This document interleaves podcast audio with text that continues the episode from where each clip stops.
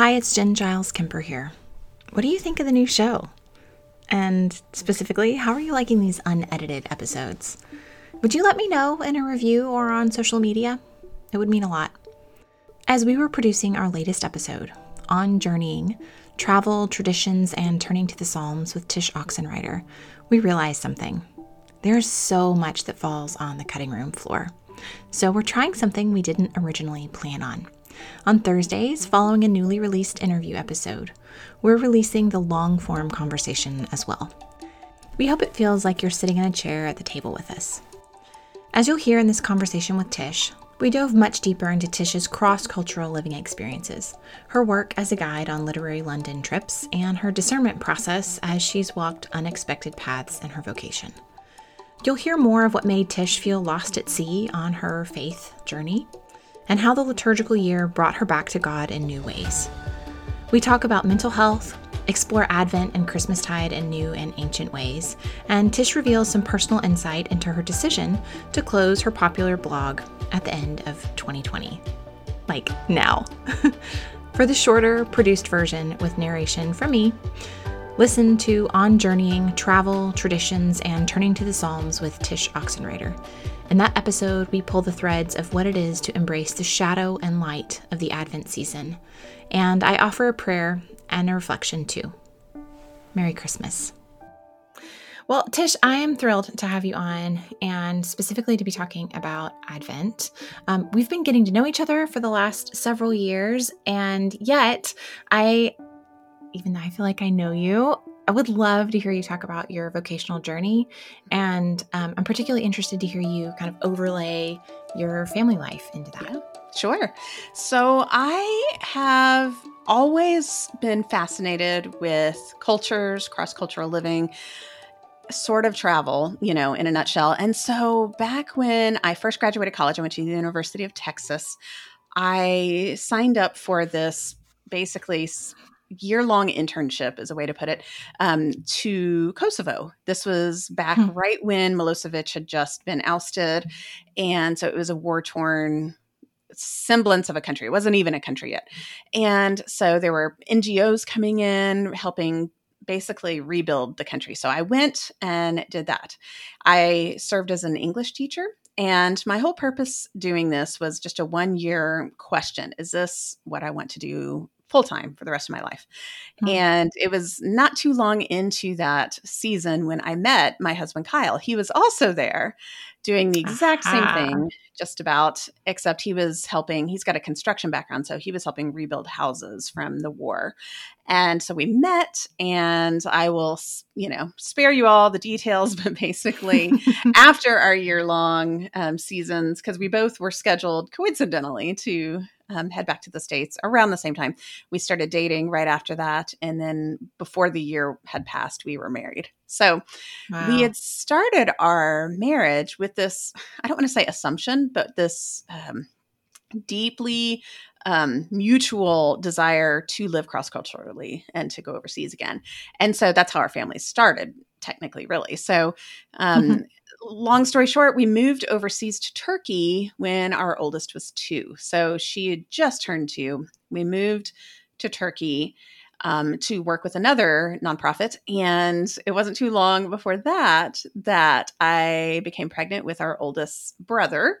And I was diagnosed with depression. And this is all within, you know, basically a month or so, a couple weeks really. It was all during wow. the spring. And I was diagnosed by um, a psychiatrist who had graciously told me not only do you need to um, take a break from your cross cultural work in Turkey, you need to actually go somewhere for a season to really focus on getting better. Hmm. And this was largely because of just the situation we were in. There wasn't therapists around that spoke English. And right. so we ended up going to Thailand. And so we spent a summer in Thailand within hmm. just a few months of moving to Turkey. And long story short, it was a really great season for us. And at that time, the therapist we had met with suggested when I returned to Turkey, I should consider finding a creative outlet that had nothing to do with cross cultural living or figuring out how to, you know, be a person. I don't know if you've ever lived cross culturally, but you kind of feel like a toddler relearning how to do the most basic of life skills. Yes, yes. Yeah. I have I spent quite a bit of time in in other countries and are- and Uh-huh. kind of immersed in other languages. And not only do you feel like a toddler, but you're just like mentally exhausted from the Mhm. language switching and Yeah. all yeah the different contexts. Yes, And so you're just exhausted from doing the most mundane things like going to the grocery store is like an event, you know. And so I was pregnant, I was parenting a 2-year-old and here I am with depression. And so he said in all of this find a way to just feel like a person. Like mm. find a find some kind of hobby, find some kind of creative outlet. Well, on our way home from that session, Kyle said, "You know, you've always liked writing. I wonder if you should start one of those blog things." This was back in 2007 and we had had a blog for the grandparents you know like posting photos this was like this is definitely before instagram but facebook i don't think we were even on it so yeah, yeah. this is just how you did it, you know? And so I knew what a blog was, but he meant sort of like a blog where people that didn't know you might want to read it. it sounds More than grandparents. now. right, exactly. Um, so one random afternoon, my son had been born. He was just a few weeks old. Um, I just started this blog in Turkey in our living room. And I mean, fast forward about six months later, I sold my first little ad in the sidebar. And that was, you know, my first way of making money from something I wrote on the internet. Like, who does that? What a weird job. And I bought a coffee, you know, sort of to celebrate. This is from my work. And so um, ever since then, I had basically run this website and made some semblance of income from working online. And so I share all of this to say I accidentally created a career for myself as a writer that I did not know in a million years I was ever going to do because we ended up returning back to the States for for you know the foreseeable future for some health issues um, of that son that was born. And so now we have three kids, and we had um, moved to various locations in the US, working with other nonprofits. And we're currently now about an hour south of you. Yeah. Jenn. Yeah, in a town a little bit north of Austin. And I write full time and I podcast and uh, raise my three little kids who are not so little anymore. My oldest is 15 now. So that tells you the timeline a little bit. So that's the gist of my vocation. That was kind of long winded, but there you go. Well, and and so kind of along the way, Kyle has done several different things. A lot of Mhm. it with construction, and I know he's he's worked quite a bit on your home. Mhm. Um, that is that's such a fun thing for me, like to see and working on our home and working on projects together with my husband is such such an outlet. Um, so it's been fun to see see Mhm. you guys do that for sure. Yeah, yeah. You know, he loves working with his hands. He he worked for me for quite a bit of that time that I just blitzed through. Um, Mhm. it, we were working together, and then we had traveled around the world for a year backpacking. And on that trip, you know, we were working the entire time. Kyle had said, you know, when we come back and settle somewhere new, I would kind of like to get back to working with my hands again. He kind of missed. Mm. He was getting a little bit tired of the virtual everything, and I, man, Yeah. I totally, totally get that. And so he got back to working with his hands and he loves it. And so, yes, while he works in our house, it's definitely a forever, like, it feels like we've been living in a fixer upper since the dawn of time. Um, and, you know, you look everywhere and you see a project, you can't like turn your head and see something that doesn't need to be worked on. But I love it. I love living in an old house that's got all these quirks and, you know, stories. And I don't know, I wouldn't trade it. Same, same, same. Well, okay. So I know that for years you have, um, as I've heard you describe your vocational life and the way that you see your primary identity. I mean, you're an incredible entrepreneur. As you've already said, you're a writer and an author, um, podcaster for many years, blogger, and have have managed kind of all manner of team from like a suite of writers that you were editing and and collaborating with. Um, and you lead trips as well. So I'm curious like do you currently see your primary vocational identity as a writer, as an author or or is it even still a part of that core or is it something else? Huh. Yeah, that's that's a good question. So, you know, as at the time that I'm talking with you, I am ending said blog that I started way back in Turkey at the end of this year in 2020. That's not yeah. yeah, it's not a secret. I mentioned it on July, sorry, January 1st of this year. Yeah. And, uh, you know, announcing basically, hey, everyone, December 31st is going to be the last post.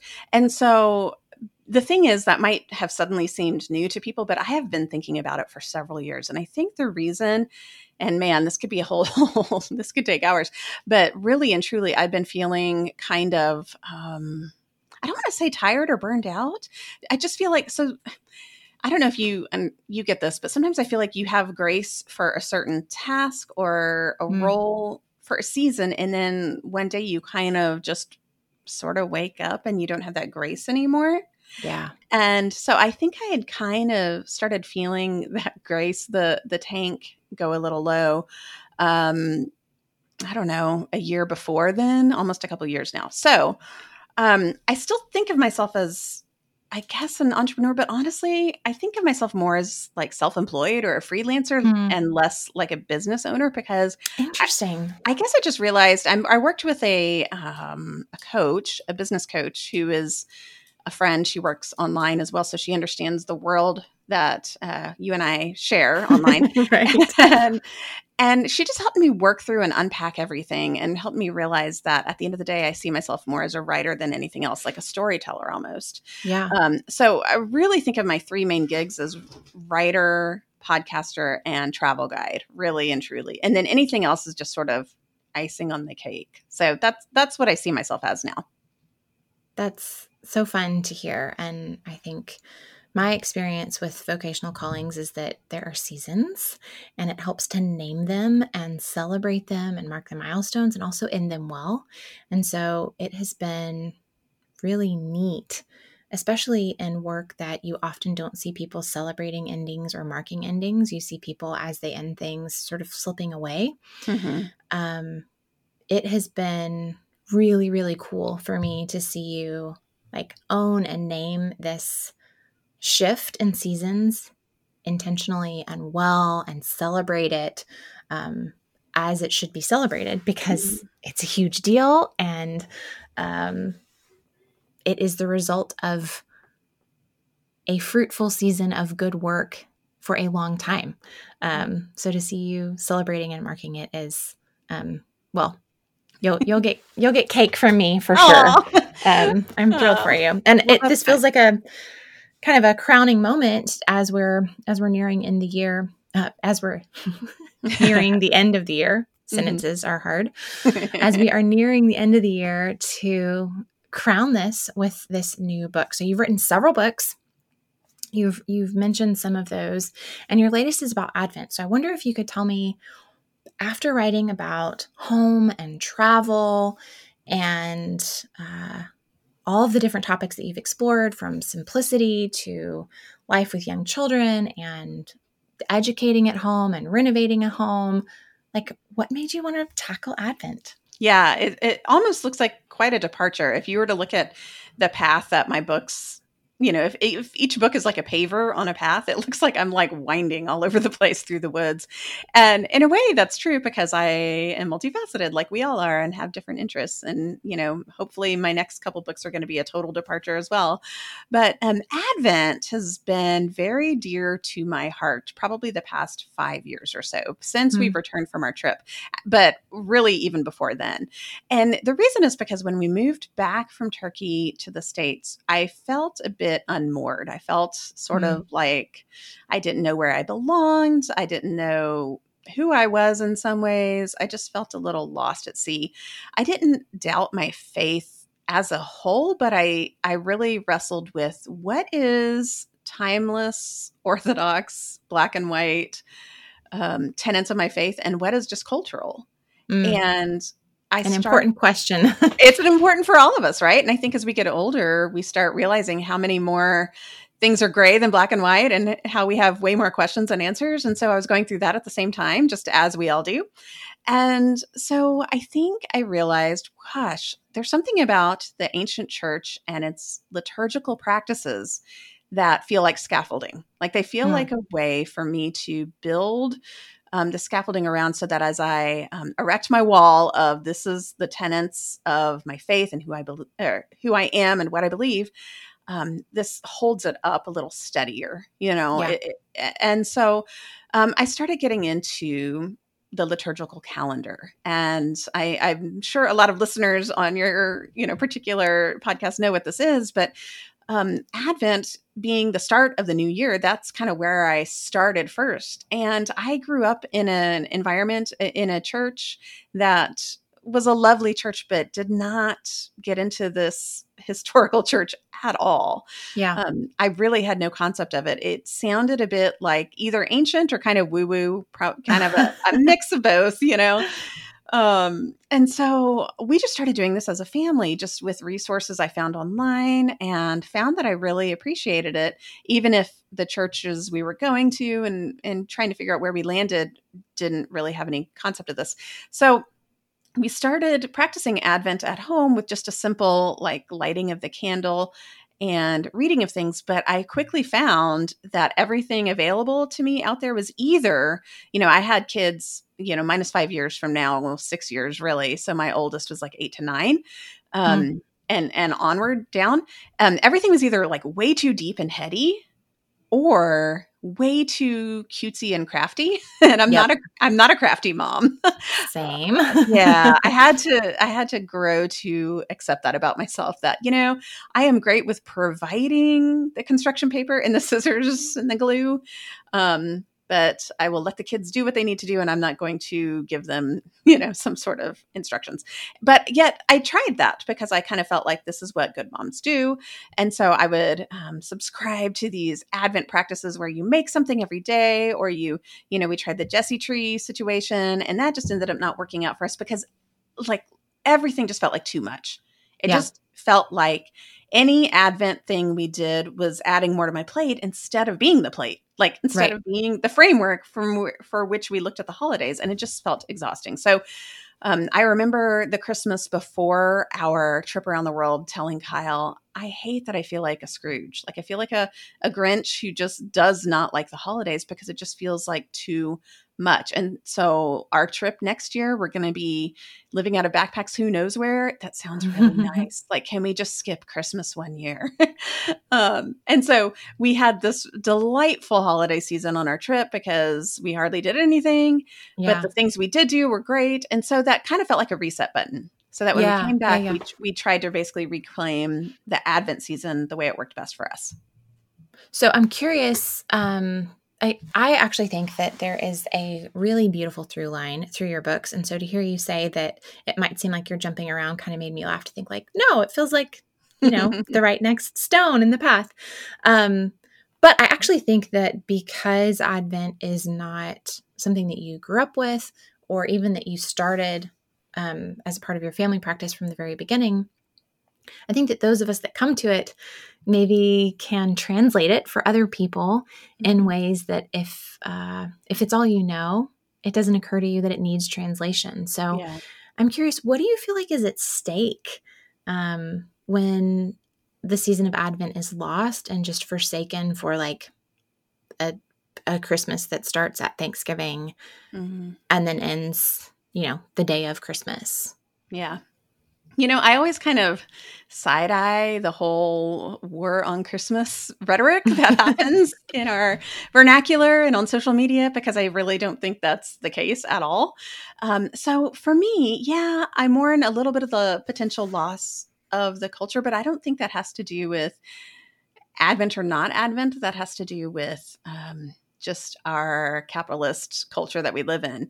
But I think what can happen is we can so easily buy into that that we forget. I mean, this sounds so hokey, so Linus, but like the true meaning of Christmas. um, but really, you're right. The thing is, we our our calendars are just a little bit askew, and so what yeah. we lose is uh, both community with ourselves more in the season that you know the liturgical calendar is a gift, it's not a burden.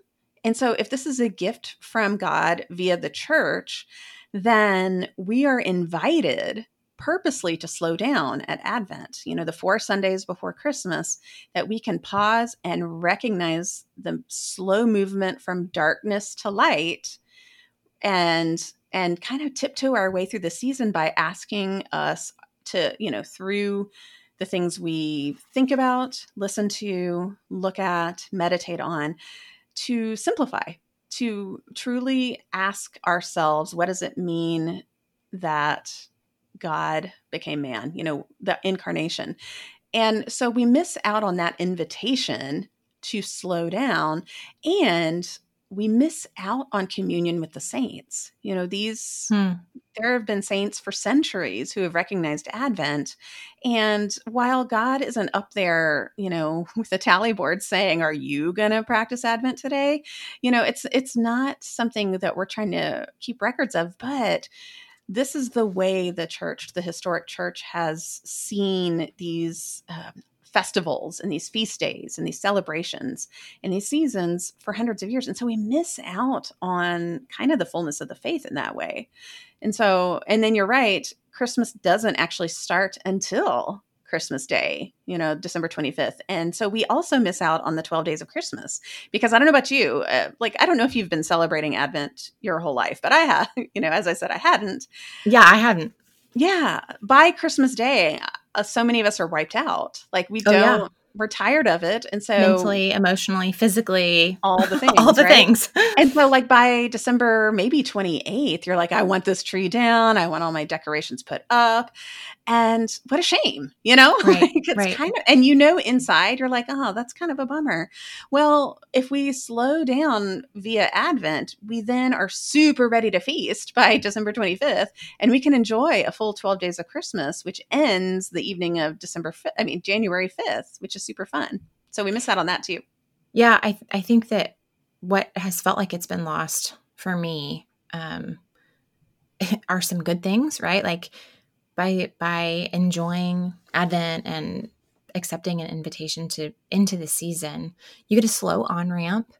You get some time and some space. It it can definitely feel like if you don't start at the beginning with your four candles and your, you know, all the things, then you're missing out. Um, and yet I I feel like I've fought really hard to to tell um, tell myself a different story that the whole point is a slow building preparation.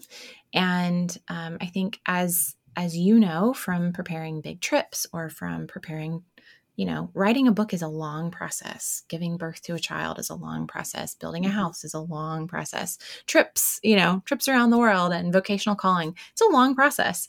Um, and so I love that in this model of what it means to be fully human, if you look at, at the life of Christ as a model of, of full humanity, that like we get to go into this whole season of preparation, meaning like it matters. It matters that to prepare slowly and and mm-hmm. well, and then to be fully present to Christmas as um, as we have that invitation as well. Yeah. Um, I'd love to hear you talk more about the ways that you've named the four weeks in the um, in your book. So you've yeah. got expectation, preparation, anticipation, and gratitude. I know different traditions have different names for each week, but I think yours um, yours are beautiful. Say more. Say more about that. Okay. Well, you know, I I took the names because basically, well, just to kind of back up a tiny bit, what people are holding in their hands when they get Shadow and Light is the book that I created for my family because I couldn't find it. um, you know, I looked for something that was both simple yet rich. I wanted something open and go and yet contemplative. So that's basically what I had in mind. Um, whenever I named these four weeks, I basically thought of my mental state hmm. um, throughout these four weeks, but I also tied it into the historic um, the historic meanings and yeah you're right there are different traditions that call them different things you know especially the candles we see typically in most traditions the idea of the candles representing hope love joy and peace. And so to me expectation feels a little bit like hope. Mm-hmm. preparation sort of kind of feels like love and then joy feels like anticipation and gratitude feels like peace. And so it's sort of a both and situation. So i see yeah. it i see them dovetailing dovetailing really well with those two ideas um, because I think we walk through, you know, when we start Advent, we have that um, yay the holidays we can we finally have permission to do the things we've been wanting to do and then week two we're sort of feeling that um, okay i want to do all the things but i also want to hold back and it, you start feeling that tension that those of us who want to practice Advent mindfully do, where you know everyone around us is is doing all the things, and we want to slow down so we don't burn out. But then week three, the anticipation part, you know, it's both joy and a little bit of almost not so much panic, but that feeling you get whenever your kid who is so excited about Christmas says, Guess what, mom? 12 days until Christmas. And you hear this like, Oh no, you know, and he hears it as, Yay, that kind of feeling where you're just a bit like, Wait, slow, slow, slow down. Um, and then finally, by the last week, you just have gratitude where, okay, what's done is done. I do not need to create more. I can just slow down and enjoy the season. And so to me, it kind of feels like a natural walkthrough of what most of us um, feel during the season. Well, I think it's beautifully articulated. Okay. And in fact, to that point, I wonder if you could read a little section for us mm-hmm. on um, page 16. For those of you who already have the book, uh, we are so thrilled to carry Shadow and Light in our shop.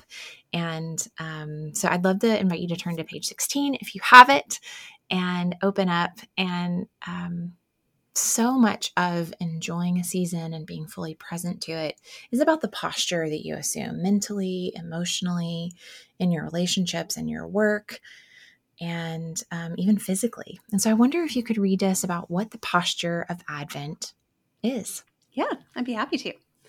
All right. What is our posture for Advent? Remember the childlike feeling of giddy excitement about Christmas's arrival, wondering what was inside the boxes under the tree and drooling at the thought of the table spread? This is an accurate posture for Advent. We recognize Advent because our souls long for the full redemption of the world and because Advent aligns our minds with what we already anticipate a full feasting with Christ. As a season of reflection, Advent provides the space and freedom necessary to feel and understand what it means to wait on God. Like a child who needs to eat her vegetables before she has dessert, Advent is widely designed, sorry, Advent is wisely designed to help us contemplate what it means to need the presence of God before feasting on it. You know, in that quote and and the conversation earlier, you mentioned the word contemplate. Um, I wonder if you would share more about why that feels like an important part of the posture in Advent, as well as I, I'd venture to say an important part of your posture in life overall. Mm. I think Christmas, you know, this whole season that we're we're talking about, Advent, which typically starts right after American Thanksgiving, can often be mostly outward at least mm. culturally you know we we have the decorations out on our house in hopes that not so much that they impress our neighbors but that they sit well with our neighbors we decorate our house so that it looks the way we want it to feel and we accept all these invitations to well maybe not in 2020 but you know to holiday parties and gatherings and going to this thing and that thing and that thing. And so it's it's nothing bad. It's just a lot of outward stuff. And that i feel like is why we start feeling really busy because it's so outward focused. Where when we truly stop and pause and remember that it's Advent, we're given the invitation to look inward. Eh, we're given the invitation to tether our soul to, you know, the true meaning of the holidays. And being able to contemplate during Advent really fulfills its mission because it is truly about the inward journey. You know, Advent is often called the already not yet season and it's this idea that we recognize Christ's coming to earth, you know, God made flesh 2000 plus years ago. And so we recognize that that has already happened. But it's a mindful exercise to remember that we are still waiting on Christ's return when all will be made new. And when all the things that we see in the world will be made whole again. And so, as we go through traffic and Costco lines and deal with kid stuff and bills and much, much harder things, you know, that we see in the world today, it has not been an easy year. We remember this is not all there is.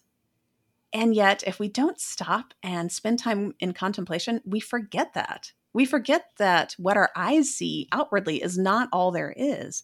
And so, yeah, I think this is the, I hate to say it, but correct posture for walking through life in general, even outside of Advent. This is, um, I think, what God invites us to do as we're pilgrims on earth, because this isn't our true home. And so, mindfulness, contemplation, is us pausing to remember, oh, yeah, this is not all there is. I am not, you know, uh, my my primary allegiance and my primary citizenship is not here. It's elsewhere. That's why things feel a little janky and askew and not quite right. Okay. Thank you for the reminder. Onward you know and so, right. yeah it, it, gives you the permission to um, tend to the inner work while the outer work goes on and on and and needs us always right? There's there's always work to be done in the world. Um but it gives you a place to um, draw in and ground yourself in in christ and prayer and scripture um so that you can pour out from you know from a full cup rather than an empty cup. Um but i'm curious if we you know as you as you mentioned the already not yet aspect of of Advent, I'm wondering, even though we celebrate the already, that God has already come and revealed himself in Christ, part of this story, um, there is still that not yet part. So I wonder if there's a particular part in your own life, in your own neighborhood, in your own city, or um, in the world, our nation, or the world at large, that you're particularly praying for God to come and um, be revealed this Advent season? yeah, you know, I am a mom of a teenage girl, but I'm also a high school teacher. I've been doing this for three years now, and this is another part of my vocation that I absolutely love, even though I only do it twice a week for a few hours. And so I'm around quite a few teenagers, mm. so much more than I ever was, and before this.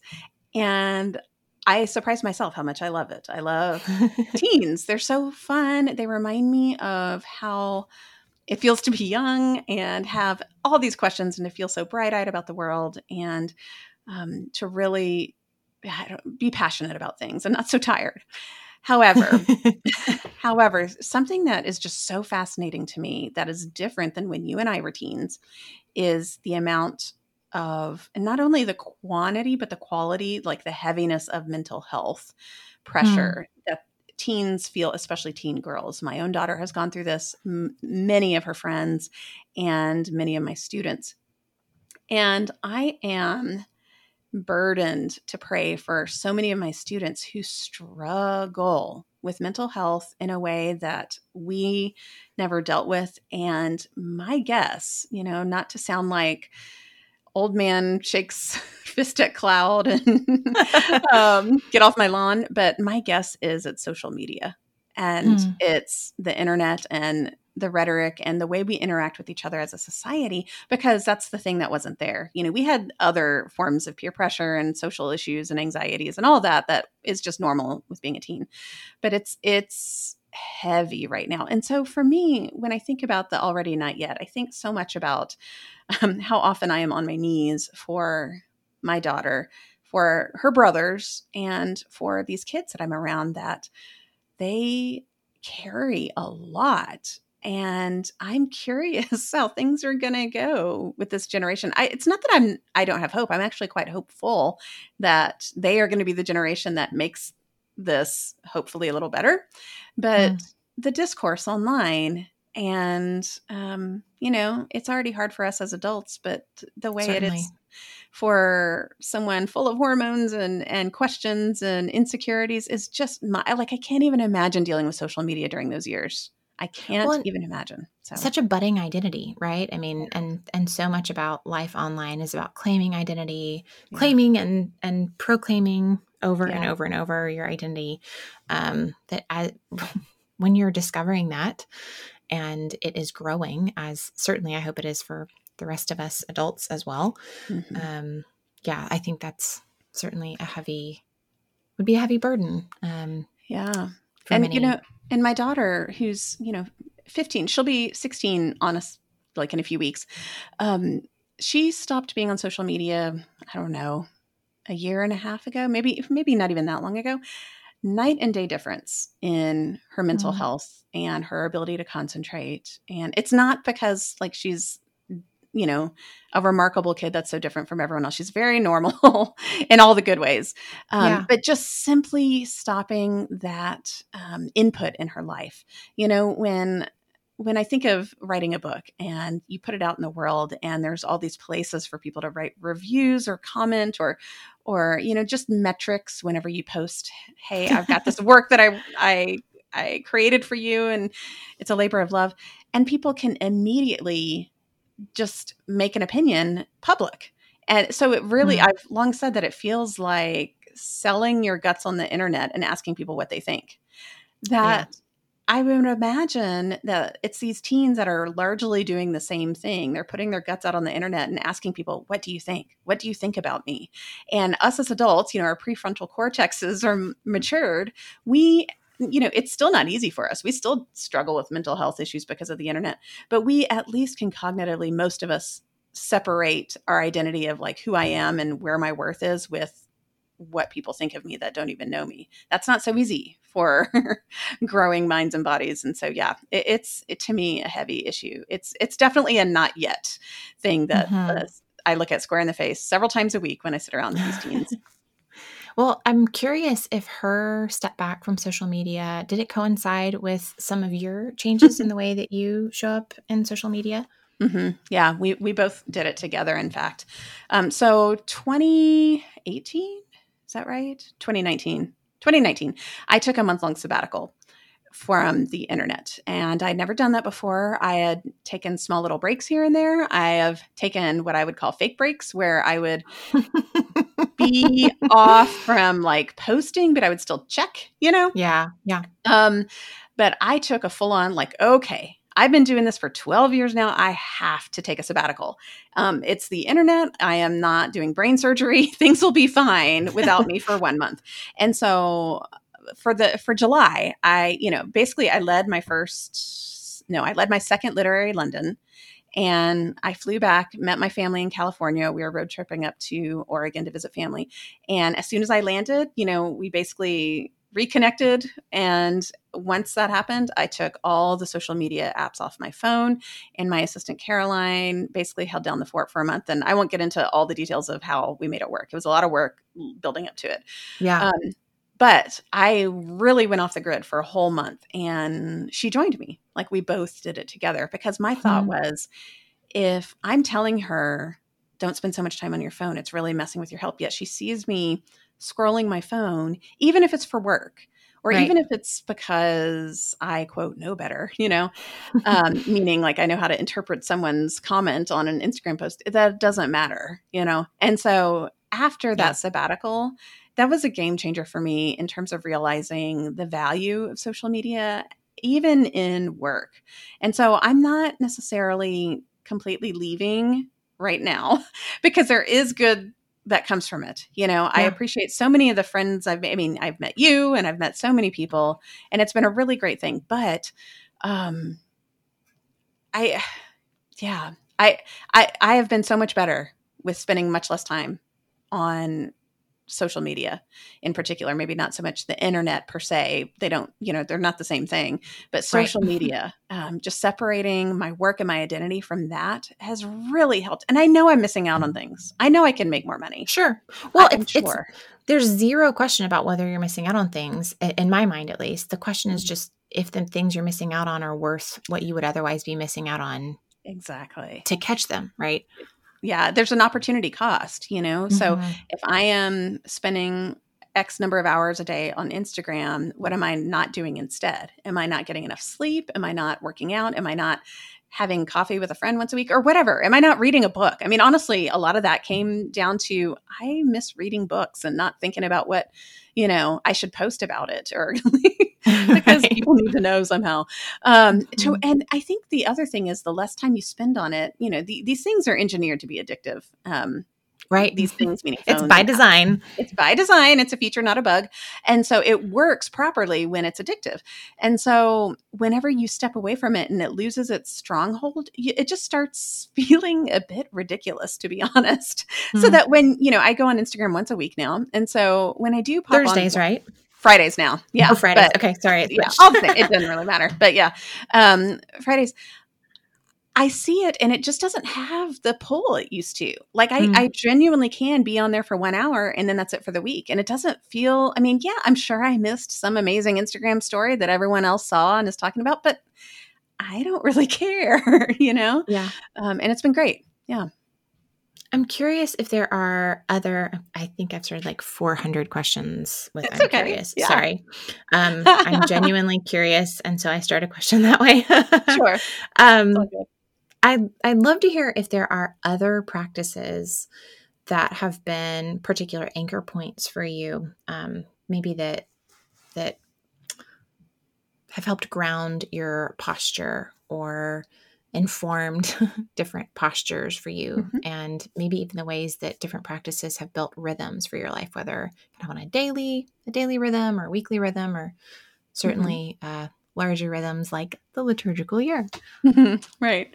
Um, yeah, I can think of a few daily and a few weekly things. Um, the first one that came to mind, and you said ground, and so my my dumb punny brain went to oh the garden, um, but I truly believe, and it, I don't think this is hyperbole, that starting a backyard garden saved my sanity. I, I mm. actually started it in uh, in tandem with the liturgical calendar a few years ago for Lent.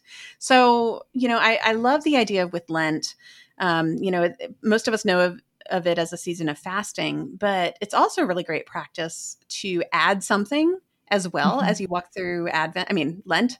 Um, almost like not so much polar opposite from what you're fasting from, but sort of kind of in a way. And so I just started one year. Um, I thought, okay, the thing I'm going to add for Lent is a backyard garden. I'd wanted to do this for a while now. And so we just created one little raised bed slowly throughout Advent. And it, it, I keep saying Advent because I'm sure. slowly, slowly through Lent and it works out well because it's the spring. And so it starts off really cold still. By easter it's nice and warm at least here in texas. And so it was perfect. And i found there to be something really great about slowing down and literally digging in the dirt like getting my fingernails dirty Agreed. and just being out there so therapeutic and I know so many people know this. Everyone knows the psychological benefits of plants and gardening, but it was so true. And I really surprised myself. So that, um, especially now, fast forward 2020, our backyard garden, which is now four raised beds, a old bathtub full of herbs, several bushes, and a composting bin, and we have chickens now and the whole bit. Um, it has been such a welcome invitation to slow down very literally because it's really hard to shortcut gardening and right. and fast forward there you really can't. And you have to tend it or it dies and there's no way it can't be analog you know you cannot virtually i mean i guess you could through an app but that's not the that's not the same thing. Um and so i think gardening has been so great and trust me i am not that great at gardening. I'm just a normal person who obeys what YouTube tells me to do, um, what Central Texas Gardener on PBS tells me to do. Same, um, same. Yeah. So I've just learned a lot, is is all I'm saying, and so that's been really delightful. And so I garden a little every day still because it has to happen, you know, even if it's just little things like just pulling some weeds or just making sure this one plant got enough water or whatever it is. Um, it's been delightful and it's been such a great way to both like lean into the seasons the literal seasons outside but also lean into the seasons of the liturgical calendar that god's given us um, so that you know it's in full bloom right around eastertide it starts slowing down around advent. You know here in texas we can grow till pretty much Advent. Right. Um, and so it, there's just something really symbolic I find about all of that. So gardening has been huge for me. And so that's both like a weekly thing because I really tend to it on Saturdays. And that means I either leave my phone on the charger inside or I just have my earbuds in and I'm listening to an audiobook or podcasting or whatever, but I'm not staring at my phone. And so it feels very analog regardless of um, where that phone is. And so, yeah, right. that's probably the biggest way for me. I love hearing that. I I have found um, similarly that uh, my garden doesn't care if I sent any emails that week or if I took any half decent pictures or if I yelled at my kids or if I apologized to my husband. Um, I I I can just be myself in mm-hmm. With my hands in the dirt. Um, and honestly, it just gives me time to contemplate the rest of the stuff. Yeah. Uh, so that I can show up in the ways that I want to instead of in the ways that I that I sometimes will um, when I don't have the space to think about yeah a better and, way and you know i really feel like it's truly grounding in the sense of uh, being hyper local i mean obviously it is but you can't help but be literally where you were planted on earth when you garden, you have to be there. And so when I'm in my backyard, we live in an old neighborhood right off the town square, historic town square. And so my neighbors are all around me. And I have this old mm-hmm. stone wall that's a fence that's not very tall. And so, you know, our neighbor next door to us, he's getting his PhD in philosophy, but he works at a local farm. So he will leave us plants on the wall. And then in exchange, we leave him stuff. And it's this sort of symbiotic relationship. And our neighbor on the other side is teaching us about raising chickens. And, you know, so there's something just really great about um, that analog life of slowing down that you remember like oh there's actually 3d people all around me. They're not mm-hmm. avatars. They're not you know profile pics. These are real people. And i think we really miss out on that when we forget to do those things. And so um, some form of analog working with your hands kind of practice i think is so huge for living more in tandem with the rhythms God's given us as a gift. Agreed, agreed, agreed. Mm-hmm. Um, I've loved I've loved the way it has helped me meet more of my neighbors and just I I joke too that I'm I must be part plant because without sunshine I perish and mm-hmm. so um, it is helpful to have some dedicated time outside that um, I know I'm going to get to soak up some sun. Yeah. Yep. Yep. Me too. Um, I lost. I got too excited to listen to your gardening chat and lost track mentally of the other question that came to mind. Give me a sec. That's fine. Oh, okay. Mm-hmm. So, um, as you said, you didn't grow up in a tradition that celebrated Advent or followed the liturgical year, and that yet you found that to be such a gift, um, which makes me think that you, you know, you've changed uh, tradition and and denominational lines along the way, perhaps. Mm-hmm. Um, and I know particularly this book that your hope is that it really is um, a meaningful ecumenical resource, and I think that's you have certainly accomplished your goal. So I'm curious, why is ecumen- ecumenism important? Let me start over. Um, why is ecumenism important to you? And does that feel like a new thing, or is that more more the same of your cross cultural interest? in a way, it's been more the same in that I've always cared about that if I can look back because I remember rubbing shoulders with different people that um, practice their faith slightly differently, even though we believed the essentials, you know, we shared the same essentials. And I would be around people who prescribed to certain camps that would maybe look askew at some of their practices. And I just remember thinking in my head, well, what's the big deal? If they love this, then, and it's not antithetical to our shared faith, why is this a problem?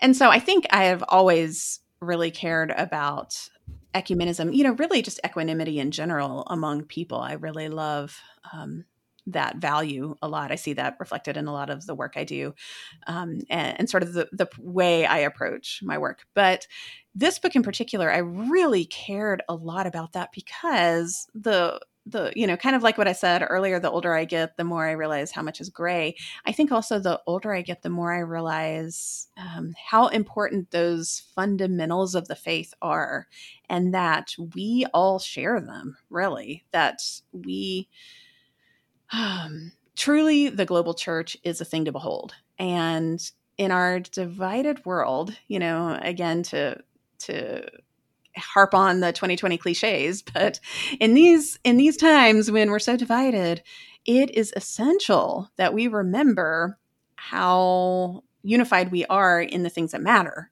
and so for me, I wanted a book that the the Protestants that I have grown up with and my Catholic brothers and sisters and everyone in between can look at this and say, okay, I can agree with this. So, you know, when we became Anglican and started this practice of uh, a liturgical service on Sundays, when we would go to church, one of the things I loved about it was things like reciting the creeds and um, all the scripture read and the things that we got to participate in. Because I loved the idea of saying, after a week of doubting and not knowing which end is up and not knowing if I agree with X, Y, and Z, I feel like, okay, I can point to that Nicene Creed and say, all right, I agree with that. or this prayer from the Book of Common Prayer. All right, someone wrote that like 500 years ago. and it stood the test of time. I agree with that. And so to me, there's something beautiful about being ecumenical in our approach to the liturgical calendar because it reminds us of what all we have in common versus what all we disagree on, really. And so that's one of the reasons I chose the Psalms for reflecting on Advent, walking mm-hmm. from shadow to light, because uh, everyone reads the Psalms. You know, every every faith tradition, even um, our Jewish uh, neighbors read the Psalms, and because it's a book of poetry, and I like poetry, and I think Advent should be infused with more poetry. And I even chose a particular translation that the United States Council of Catholic Bishops have agreed on is a great translation, and Protestants agree with it as well. And so to me, it's just these little bitty touches that I really cared about so that this book can sit on a coffee table, and no matter what it is you believe, you can open it up and say, oh, okay, this is about what Christmas is about. And I don't know about all that other stuff, but yeah, this this stuff I think I can agree with because um, this is what we share, you know. Wonderful, wonderful, wonderful. Well, I know that you have um, a particular love for making your own Advent candles. Um, mm-hmm. And we actually have some um, candle making kits that will be in the shop. No way! Uh, by the time this is this is live, um, so no. maybe I'll just restate that. So we actually have, um, you know, Advent candle making kits with the beeswax, and I know that's a favorite of yours in our shop, as well as some other hand dipped beeswax you know pure beeswax candles as well if you if you don't want to roll your own and you just want to taper so we've got uh-huh. a couple different options um, i'd love to know what you've loved about that as someone who has already said that you're not a crafty person what is it about making something with your hands and, and maybe it's just that it's making something with your hands that that you've loved about it yeah. Well, you know, what is so great about these hand rolled beeswax candles? I do love working with my hands. I just don't like crafting. And so I think there's something different. You know, I love baking. I love, I really do love making things. I think I just don't love googly eyes and, and um, glue. And, right. So the beeswax candles, I mean, they're basically my favorite craft because they take maybe two minutes. Um, you literally roll them and you're done, you know? And so our kids all get together, you know, I've got three kids and it works out well that there's five candles in an uh, Advent wreath because there's five of us.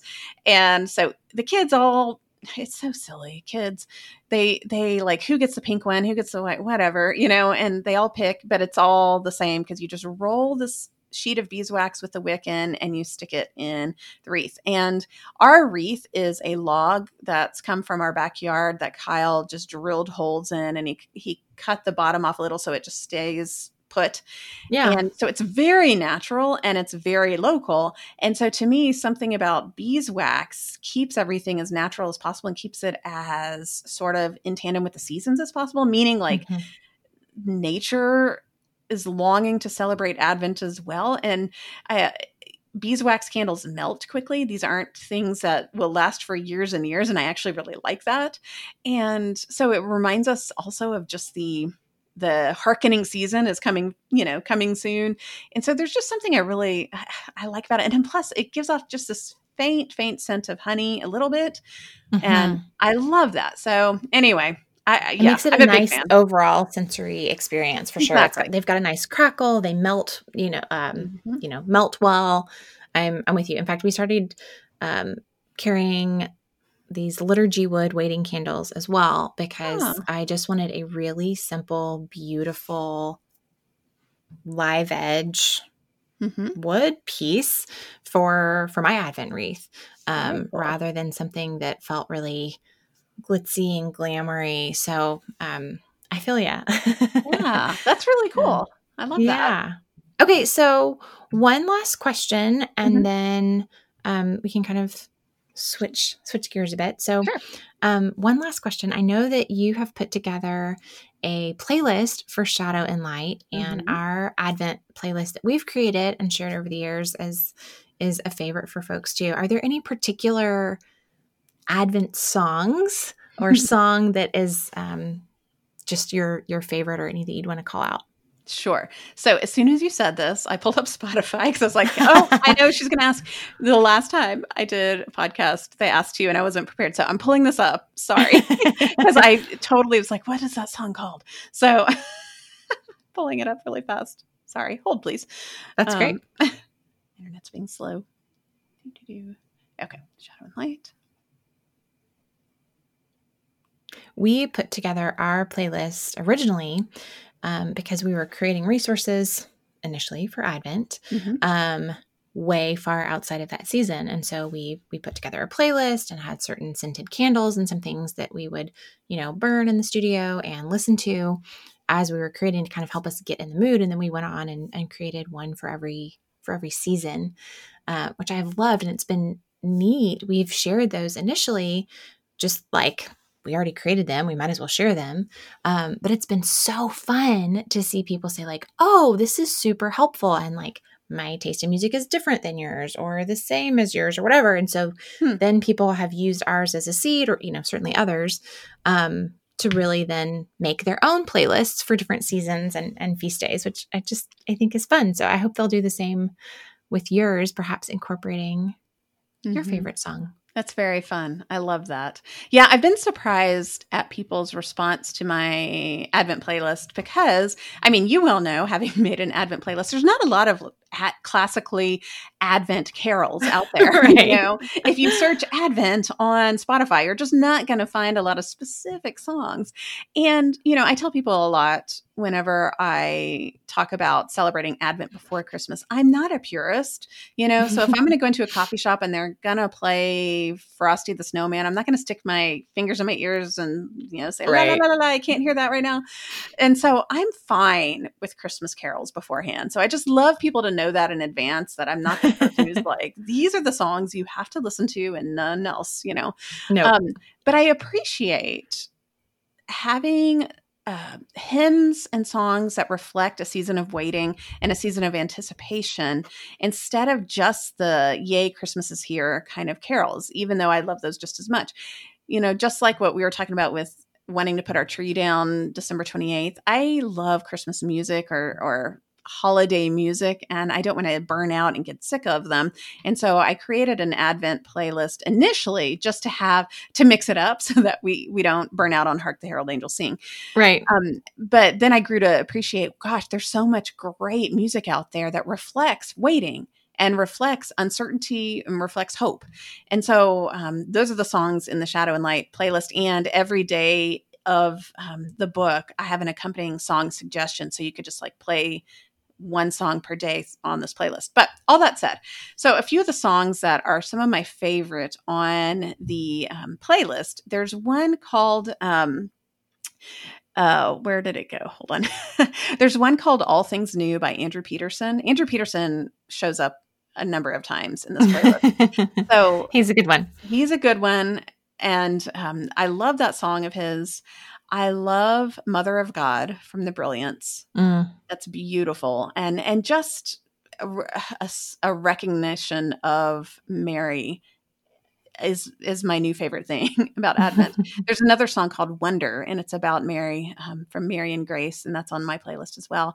And then um, i don't know if you are a fan of hamilton but leslie odom jr's christmas album is fantastic and he has a beautiful ave maria that is on oh. I'll have to listen to it. i adore i love his voice so I love his voice. I I have to say I'm I'm I missed the Hamilton bug somehow, but um, I I certainly love I love his voice. Yeah, yeah. Uh, so I love it. His his holiday music is great. So I added that one because I'm a big fan. That's cool. Well, I'm yeah. going to mention too that as well as there being a song for every day to go along with the readings um, that are primarily from Psalms. Um, you also have chosen a piece of art, and that's available on mm-hmm. your website. Is there a particular place that people should go if they want to get all of your Advent resources related to the book and yeah. otherwise? Yeah, every single thing is at shadowandlightadvent.com. So not only is the way you know to learn more about the book and a link to your store where you can buy it but also um, all the resources that come with it. So if you just scroll down on the page, you will see the Spotify playlist as well as all the art, one per day, that is linked to. So all you have to do is literally click and you see the art assigned to the day. And, you know, I tell a lot of people if they feel overwhelmed at the thought of recognizing Advent, um, especially if it's one of their first years to ever do so. Don't feel like you have to do all the art and all the music and the candles and the everything, but maybe pick two of the things. So if you are an art person, I'm a big art person, and you love history, there's a lot of um, old art, there's a lot of new art, and I just like having it up, um, you know, as a tab and on the computer, and then we just kind of look at it and reflect on it, maybe while the song is playing right after we light the candle at night. That's just kind of what we do. And so if that's something that sounds meaningful to you, those resources are all there for that.